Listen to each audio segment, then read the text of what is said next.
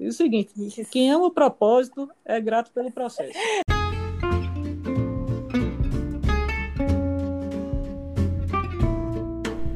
Beauty Talks, o podcast da Tutanat, levando a você autoestima em frascos. Apresentação, Marcele Sultano.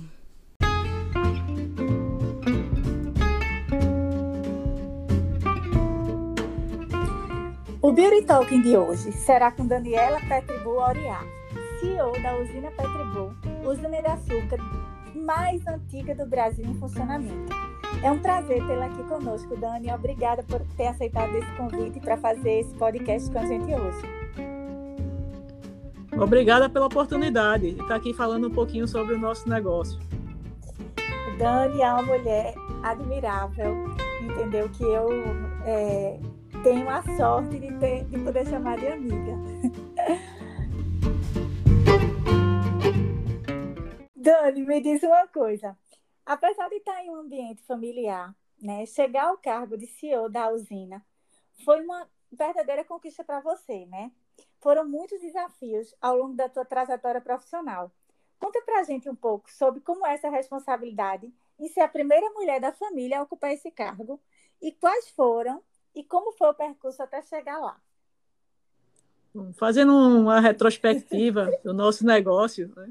Nós estamos no mesmo local, na mesma atividade, quer dizer, plantando cana e fazendo açúcar desde mil setecentos e vinte e nove.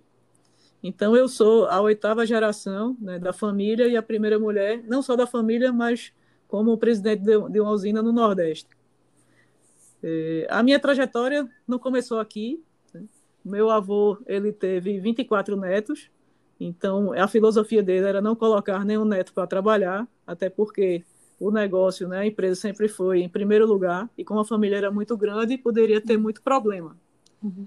Então, é, eu fui procurá-lo quando eu me formei em administração, eu fui conversar com ele, e ele disse que não tinha espaço para os netos, que foi o que me levou para ir para o mercado de trabalho, e foi a coisa mais certa que ele fez. Porque depois, quando eu voltei para cá, eu, depois de dez anos que eu estava no mercado, eu comecei na área financeira, eu trabalhei é, em banco cinco anos, depois fui trabalhar num cliente, que era meu cliente do banco, um, um atacadista de alimentos, e aí tive um, uma boa experiência. Foi quando meu tio, que era o presidente à época da empresa, me chamou para trabalhar na área financeira de uma das empresas que a gente tinha, que era uma fábrica de ração. Depois de um ano que eu estava lá, ele fundiu é, os financeiros da usina e da, dessa fábrica, e aí eu vim trabalhar na usina. Foi quando realmente eu comecei na área financeira e fui agregando as outras áreas administrativas, com contabilidade, custo, almoxarifado, é, T I, e aí depois as áreas humanas, departamento pessoal, R H, T I D, jurídico, enfim. Depois que eu já estava um bom tempo dominando essas áreas, para mim já estava... Não posso dizer que tranquilo, porque trabalhar em usina de açúcar não é tranquilo. Imagina. Todo dia é um desafio novo, todo dia é um problema diferente, né? São como se fossem vários negócios dentro de um único negócio. Nós temos o agrícola, né, que já é um mundo, com quase quatro mil funcionários, a indústria com quase mil e mais o administrativo com mais cento e cinquenta funcionários. E a indústria, a logística, a garagem, então, assim, é uma, é uma coisa pesada. Então, os problemas são... bem diferente todos os dias. E aí ele precisou fazer uma viagem, e disse que ia passar cinco a seis meses fora do Brasil. Foi quando ele me chamou, e o nosso plano de sucessão, que ia ser uma coisa bem suave, em dois anos, acabou sendo em vinte dias.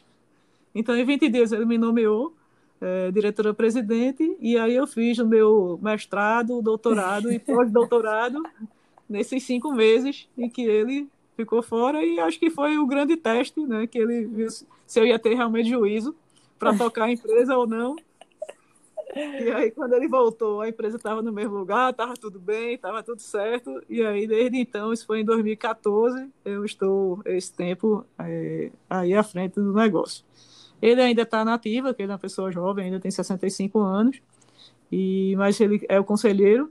Ele é o presidente do conselho e trabalha comigo e sempre tem me ensinado muita coisa, porque são áreas muito técnicas e ele conhece profundamente o negócio, então é uma boa parceria, né, que a gente faz todo dia.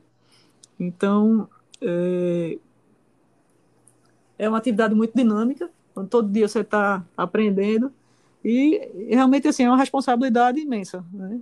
Fazer com que com o negócio dê certo para mais algumas gerações futuras, né? Que eu, a gente tem, tem que deixar o legado, até porque a empresa é, não é nossa, pela quantidade de funcionários que a gente tem, ela é, um, é, é da comunidade, do entorno. A gente trabalha com oito municípios, uhum. Então a gente emprega diretamente mais de cinco mil pessoas, né? Indiretamente mais, mais de quinze mil. Uhum. Então é um, um trabalho social que a gente tem que fazer e tem que fazer a economia girar aqui da região. Fantástico, porque eu sei que o trabalho que vocês fazem aí é um trabalho realmente diferenciado aí no entorno. Mas assim, né, a gente se consegue, consegue se identificar na tua história, né, em vários momentos onde você esteve representando as mulheres em grandes eventos, reuniões, né, nesse meio corporativo. Como foi lidar com, é, com a liderança feminina em meios majoritariamente masculinos? Porque é uma usina, né? É um negócio... Indústria já não é uma coisa muito de mulher. A gente sabe que, tipo, FIEP quase não tem mulher, né? A Federação das Indústrias aqui são poucas mulheres mesmo. Agora, é, uma usina, eu acho que ainda assim, ainda é um meio mais masculino. Como foi isso, Dani? Conta pra gente. Eu acho que é enfrentando as coisas com segurança. Porque geralmente, de fato, nas reuniões do setor tem pouquíssimas mulheres. É, algumas diretoras é, jurídicas, uma diretora administrativa, mas como, assim, como responsável pela unidade toda, não tem. Mas a gente não pode se intimidar, né? Sempre tem que ser firme nas nossas posições, na hora da reunião, tem que saber o que é que está fazendo. Né? Eu acho que a gente se dá bem também, porque a gente é mais ponderada, né? A gente escuta mais. Então, a gente pode ter uma... É, é menos passional. Acho que é mais racional na hora que você ouve. Né? Eu, é engraçado, eu vou contar só um caso. Eu participei de um congresso na África do Sul sobre irrigação por gotejamento. Uhum. O congresso tinha trezentas pessoas e três mulheres. Das três mulheres, as duas eram organizadoras do evento e tinha eu lá, sim, como convidada. E, mas foi muito interessante. E as pessoas respeitam muito. Respeitam e, assim, acham que ficam surpresas de você estar ali é, num, num ambiente muito técnico. E acho que elas ficam, assim, de certa forma, orgulhosas. Então, isso dá uma satisfação também, né, de a gente estar aí, conquistando, fazendo uma coisa diferente. Representando tantas mulheres, né? Que, que, a, que a gente é a maioria, né? Na população, a gente, existe mais de cinquenta por cento da população brasileira de mulher, um pouco mais de cinquenta por cento, né? E, assim, tão, ainda tão poucas mulheres, né, representadas em, em, em posições de liderança, em posições de majoritariamente poder, né, digamos assim. Mas a autoconfiança foi muito importante, né, Dani? É, agora, assim, eu acho que é, eu tento buscar aqui mulheres para ocuparem lugares mais, assim, cargos tipo... Eu tenho uma motorista de ônibus, que é mulher, né? É, eu já tive tratorista, mas eu não tenho conseguido achar essa força por aqui. Mas eu gostaria de ter mais, né? Porque eu acho que a mulher ela tem muitos atributos muito bons para essas funções, né? A mulher é detalhista, ela é mais cuidadosa. É. Eu acho que a gente tem, tem muito mais a fazer. É verdade. E as, né? as mulheres elas estão se capacitando cada dia mais, né?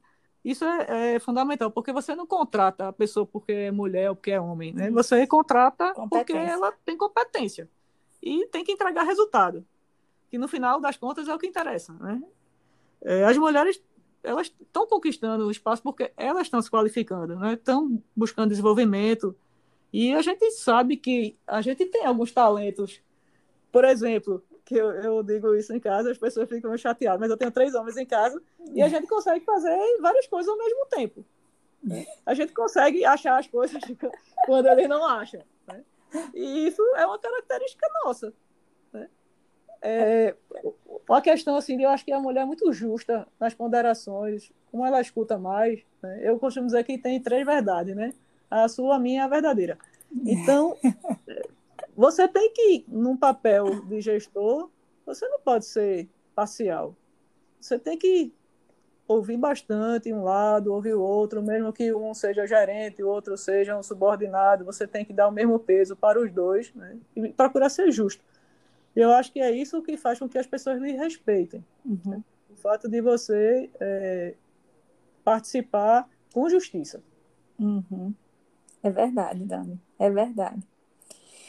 Dani, a demonstração de competência no ambiente corporativo também apresenta muito crescimento justamente por esse espaço conquistado por mulheres batalhadoras, que mesmo com desigualdade, que sabemos que ainda existe, se empoderam cada vez mais.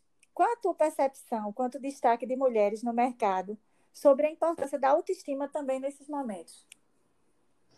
Acho que o, a gente tem visto cada vez mais mulheres ocupando cargos de chefia.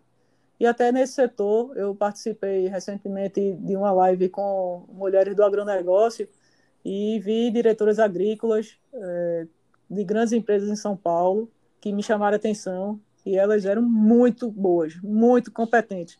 Então, eu acho que, como já existe esse estigma de que a mulher, né, pode ser menos qualificada em determinadas áreas que são dominadas pelo homem, aí eu acho que a mulher busca se qualificar mais ainda, porque na hora que você tem o domínio do negócio, da, daquela atividade, do, do segmento que você está trabalhando, aí a discussão fica de igual para igual.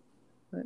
Não tem porque você é mulher, você não tem, não tem que se intimidar. Isso. Você tem que se impor e tem que se dar respeito. E você sabe, você acredita em você, você sabe que você tem condição, você tem competência, você estudou. Não tem porque o homem vem querer lhe intimidar. Não, não existe isso. Uhum. Né? E a mulher não pode ter preconceito. Às vezes eu acho que ela mesma tem certos preconceitos de achar que não pode fazer determinadas coisas. Eu acho que isso está errado. Né? A gente pode, desde que a gente se qualifique para tal. Exatamente. Exatamente. A gente pode fazer aquilo que a gente tiver condição de fazer dentro da nossa capacidade.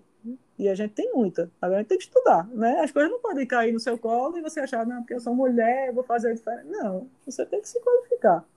Exatamente, são competências que a gente precisa desenvolver, né?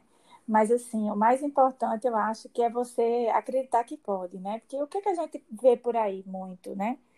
É muita gente que acredita que não pode. E aí, se acredita que não pode, não pode mesmo, né? Então, tem que acreditar.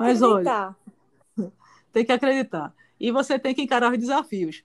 Porque é, aqui, na, na usina, todo final de safra, a gente costuma fazer uma tradição de muito tempo, não fui eu que inventei isso, costuma fazer um desfile com todos os nossos veículos, máquinas, assim, é um desfile muito bonito, né? Primeiro vem as motos, depois vem os carros pequenos, depois vem os tratores, depois vem as máquinas pesadas, depois vem os ônibus, tremiões. Depois vem os caminhões, e tem os caminhões, os tremiões, enfim, é um desfile de mais de trezentos equipamentos. É uma coisa linda. E eles me desafiaram há dois anos atrás a dirigir, a participar desse desfile, dirigindo um, chamam de caminhão. O que é isso? É um caminhão puxando nove reboques. Meu Deus do céu. É uma composição, parece um trem. É uma coisa linda. E aí eu disse assim, mas por que vocês me escolheram logo esse caminhão tão pequeno para eu dirigir? Né? Não tinha um maiorzinho, não. E aí, não, porque a senhora tem condição, a senhora vai mostrar, vai desfilar e tal.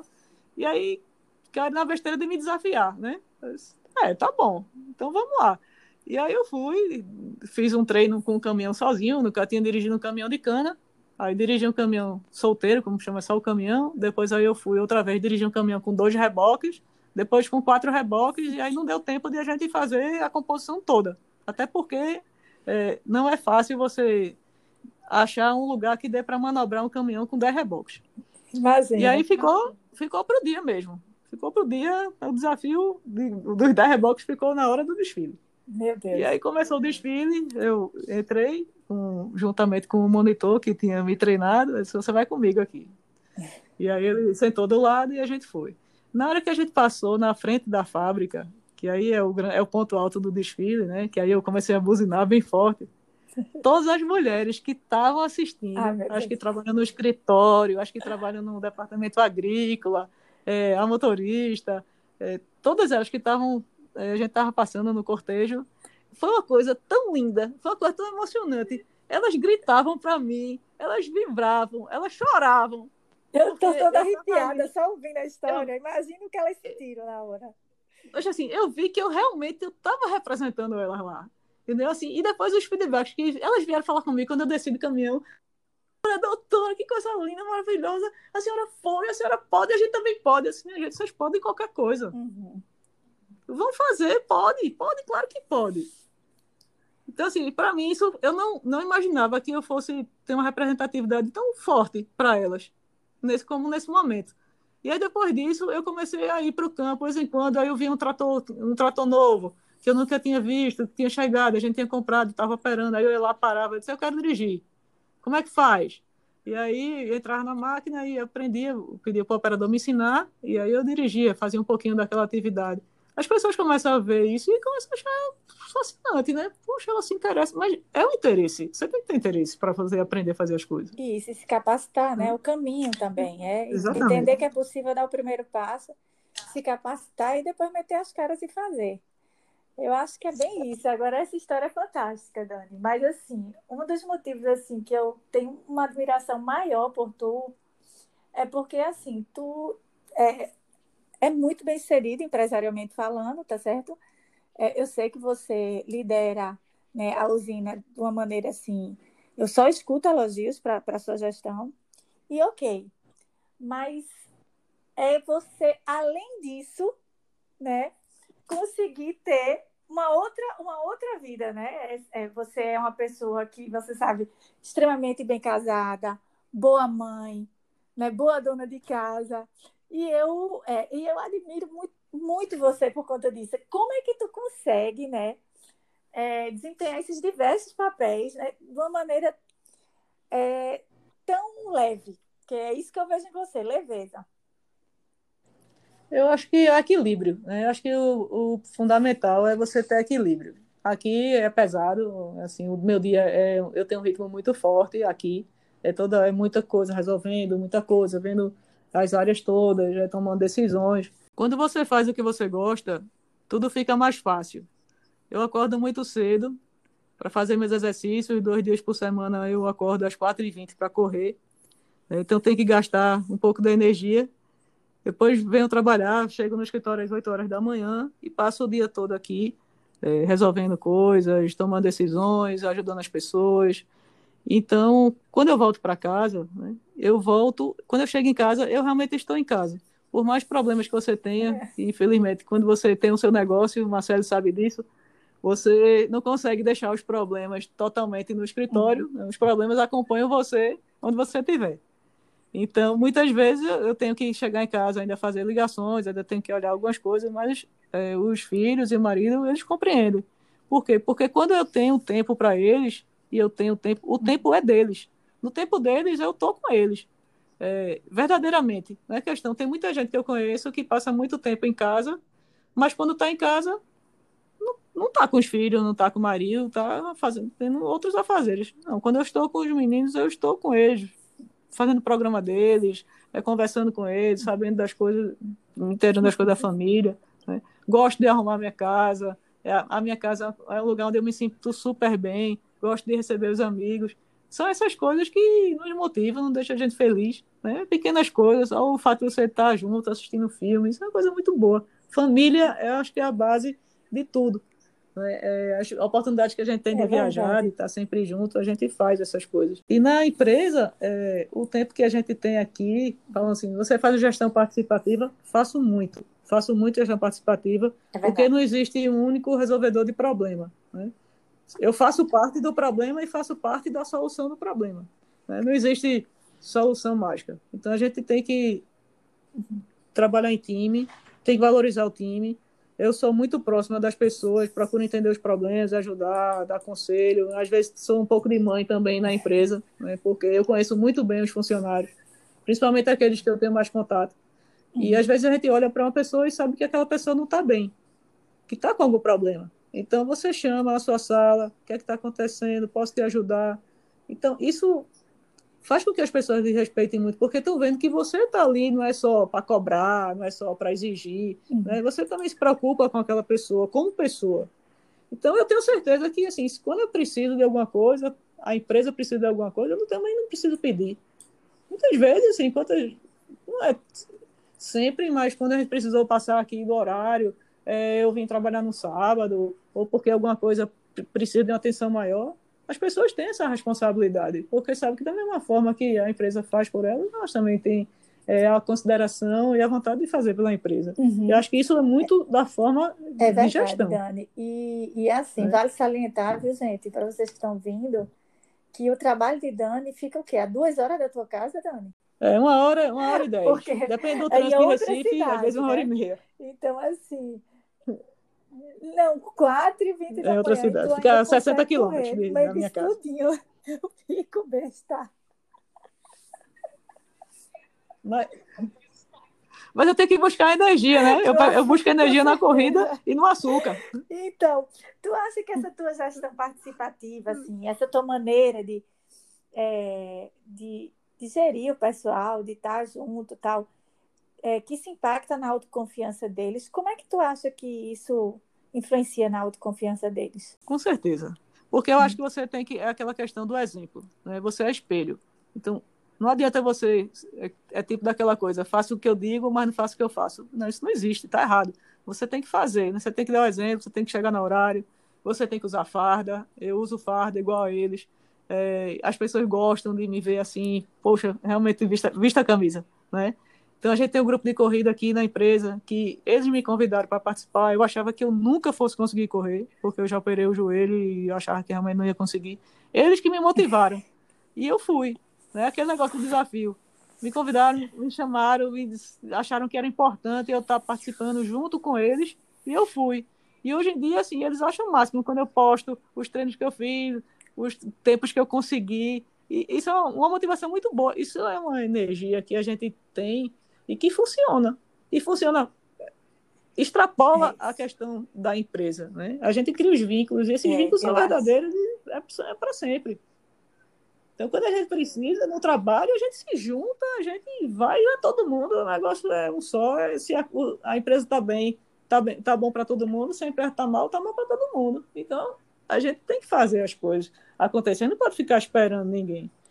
Tem, um, tem uma... Eu escutei uma frase muito interessante e eu, eu acho que é perfeita. Eu até gostaria de dividir com vocês. E o seguinte, isso. Quem ama o propósito é grato pelo processo. Acho que olha, não tem coisa mais verdadeira do que isso. Processo, e é verdade, é verdade. É isso que está faltando hoje, eu vejo muito, sabe, Dani? As pessoas entenderem que tem um processo. Viver o propósito é primeiro, antes de tudo, viver o processo.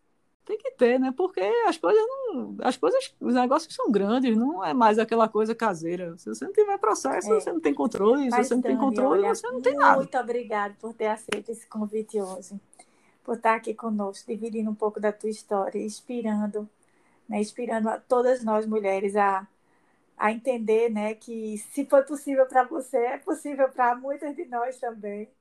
Cabe a, a cada uma, né? Se esforçar, se capacitar. E mirar no que quer, né? Se empoderar e, e seguir em frente. E assim, eu sou sua fã de carteirinha, por tudo que você representa para o Estado, mas muito mais do que isso, por tudo que você é como mulher, né, na intimidade. Então, assim, eu lhe admiro demais. Muito obrigada por ter dividido conosco um pouco da sua história hoje. Marcele, eu não poderia dizer não a você, porque eu tenho uma admiração enorme por você como pessoa e pelo seu trabalho, como profissional. É, você aí está empoderando e treinando mulheres para crescerem, acho que isso é fantástico. E acho que precisa mesmo divulgar, precisa divulgar mais o seu trabalho, mas como você chegou lá, tão novinha, deu conta e cresceu o seu negócio, eu acho a sua história linda. Acho que tem... que falar muito, tem que falar muito, porque realmente as pessoas não conhecem, e eu só tenho que lhe agradecer essa oportunidade de ter aí. Então, gente, obrigada, um beijo grande a todos que ouviram esse podcast, e ficamos por aqui, até a próxima. Esse podcast é um oferecimento da Tutanat, uma marca Richon Cosméticos que produz autoestima em frascos.